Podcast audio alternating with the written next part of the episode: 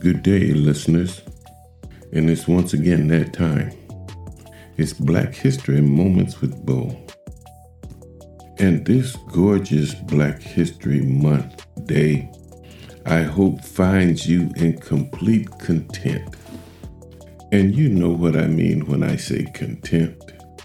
I mean the rent's paid, the house is full of food, the house is full of warmth. And all you need now is a good conversation with a person whose mind is likewise to yours. And there's nothing greater, as far as I'm concerned, than being able to sit down and have a great conversation. One that you learn from and you also teach from. This is how we are awakened, my friends. This is how we stop being bamboozled. A lot of people are unaware that slavery was less than 160 years ago, which is no more than three generations ago. The transatlantic slave trade started in the 1400s and slavery legally ended in 1865 in the U.S. That is over 400 years of social engineering, brainwashing, and terror that blacks have endured. This dysfunctional behavior has been passed down from generation to generation. And unfortunately, it's going to take more than 150 years to properly reverse this mindset. Blacks never received psychological therapy after they were legally free. They were just forced to get over it and move on. And of course, we all should know about the horrors of the Jim Crow era and racism today. Blacks really never had a chance to reinvent themselves because they have always been under attack in America. I refuse to ignore or downplay my ancestors' experiences. Stop allowing others to tell you how to feel about your history especially since it plays a critical role in our condition as a people today, economically, socially, and mentally. These are the long term effects of post traumatic slave syndrome, my friends. And our minds are so colonized that we think vanilla is white. And to control people, you must first control what they think about themselves and how they regard their history and culture. And when your conqueror makes you ashamed of your culture and your history, he needs no prison walls and no chains to hold you. John Henrik Clarke said that.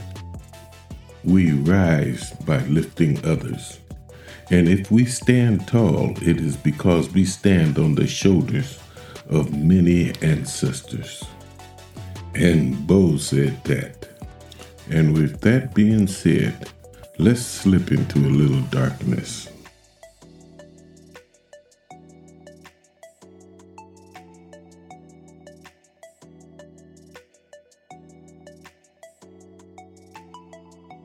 Nearly four years ago, Florida Governor Ron DeSantis and his executive cabinet granted pardons to the so called Groveland Four, a group of black men accused of raping a white woman in 1949 in Lake County.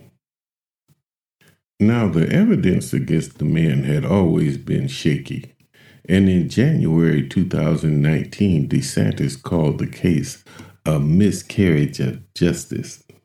And in my opinion, there have been thousands upon thousands of miscarriage of justice cases.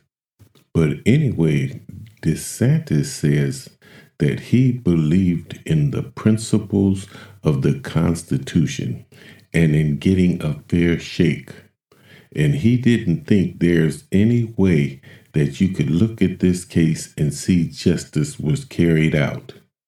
But the pardon didn't fully clear the men's names. As State Attorney William Gladson, the local prosecutor, pointed out in the court documents, in general terms, a pardon involves forgiveness, not forgetfulness.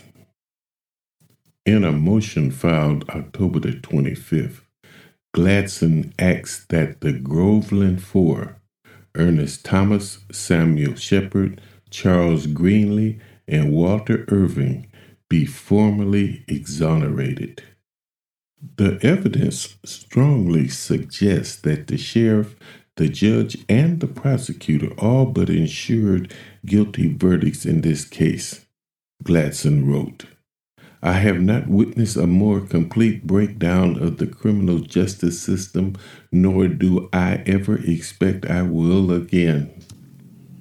On Monday, in the same courthouse where the men's trials were held seven decades ago, Administrative Judge Heidi Davis granted the motion dismissing the indictments of Thomas and Shepard and setting aside the conviction and sentences of Greenlee and Irving. This decision marks the end of a long road for the men's families who have pushed for years to have the four cleared of wrongdoing. Early one morning in July 1949, the accuser, 17 year old Norma Padgett, said she was driving home from a dance with her husband when their car broke down. She claimed the four men initially stopped to help the couple, but then attacked her husband and took turns raping her. Now, Greenlee, Shepard, and Irving were quickly arrested, and Thomas fled to the panhandle where he was killed by an angry mob. And it was reported, now listen to this, that he was shot more than 400 times.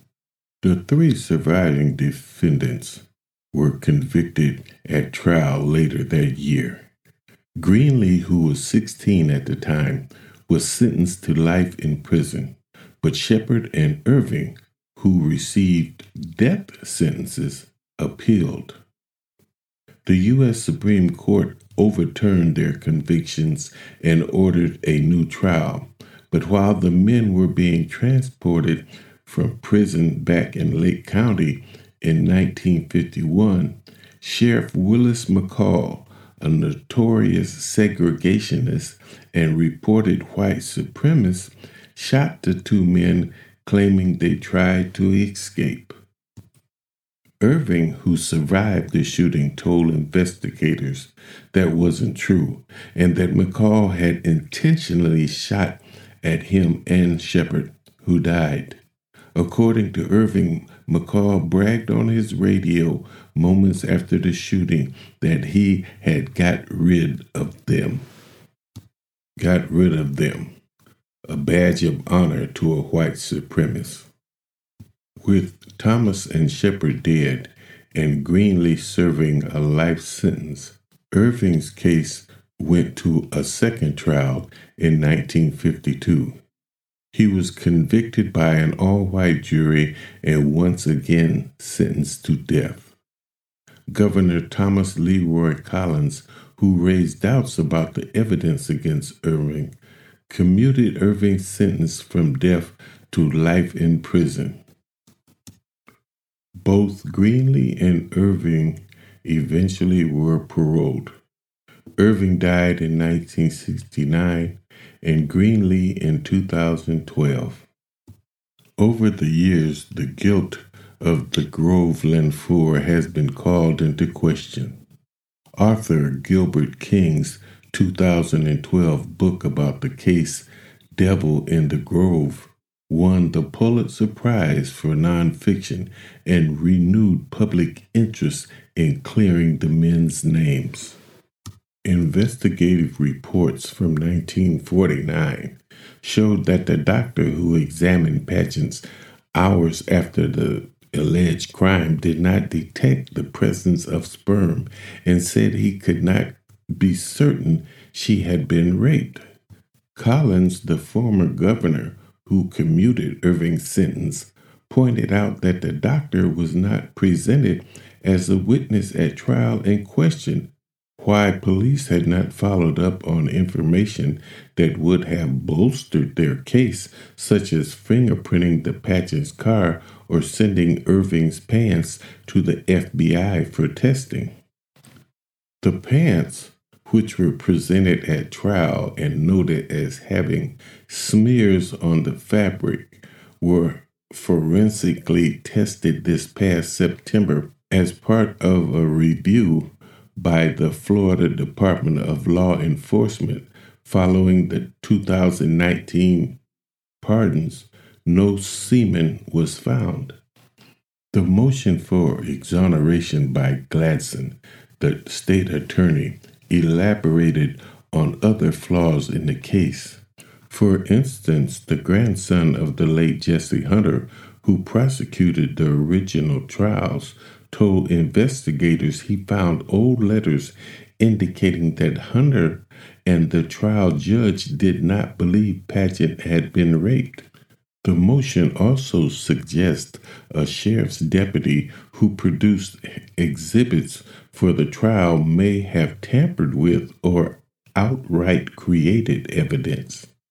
Although the Groveland Four have received an apology from the Florida legislature, a pardon from DeSantis, and an exoneration from the Lake County judge, the accuser in the case has maintained that she was raped that morning in 1949.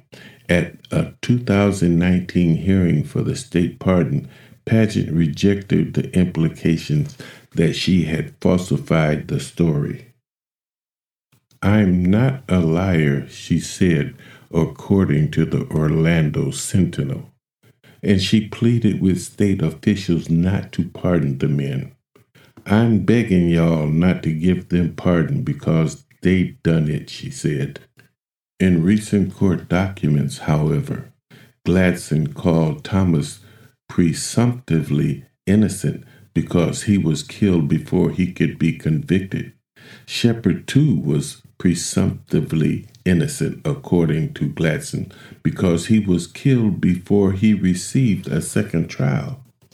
In regards to Greenlee and Irving, Gladson wrote that one could argue the 2019 pardon should be treated as a pardon based on the determination of innocence.